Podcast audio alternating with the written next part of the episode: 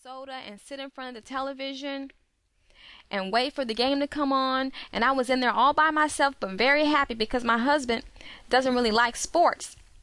So he would just help me um, get ready to watch it. So he'd get the popcorn and everything ready for me, and I would go in the room and, and I'd be screaming to the top of my lungs, all by myself at the referees when I thought they made a, made a bad call or something.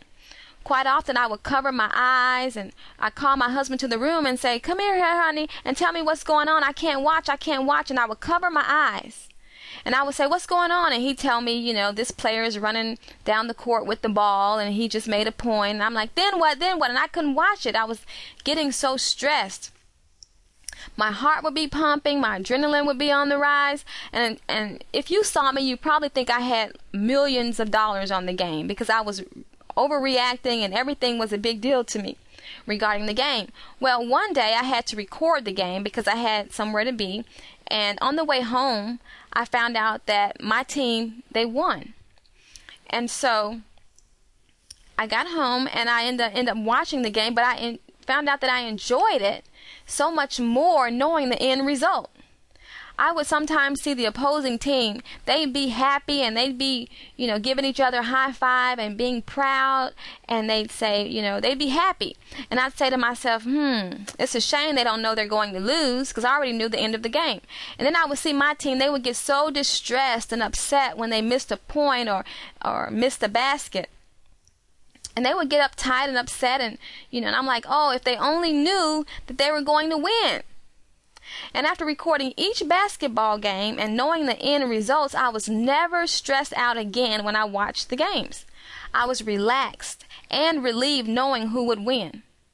The point I'm making is that even if our faith doesn't increase enough for us to receive the promises from God that we're praying for, or if we just have too much carnality or unbelief that we never see our prayers answered, we can skip to the end of the book and find out the end result that we win. So you be encouraged. The Word of God is true and accurate.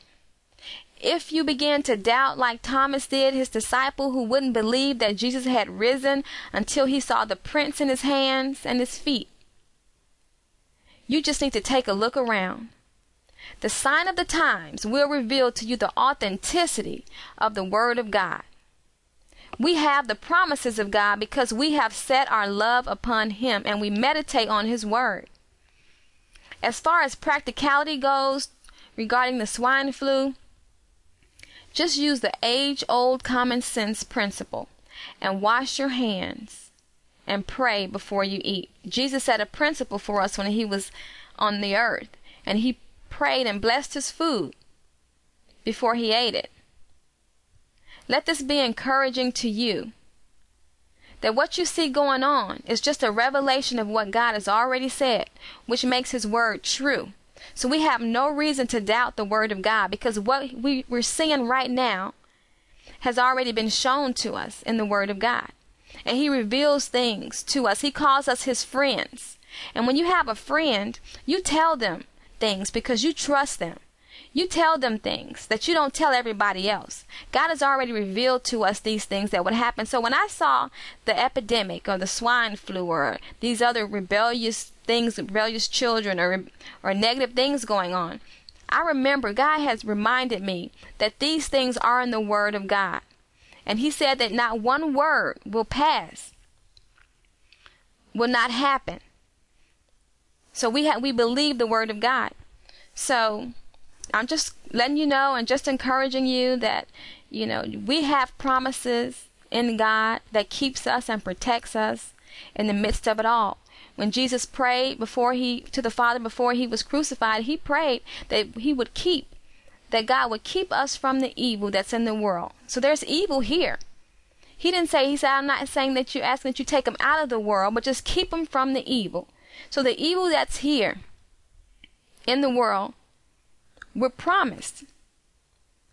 We're given promises from God, and His word is true that we will be kept. The Bible says that a thousand shall fall at thy side and ten thousand at thy right hand, but it shall not come nigh thee. That the angels will take charge of.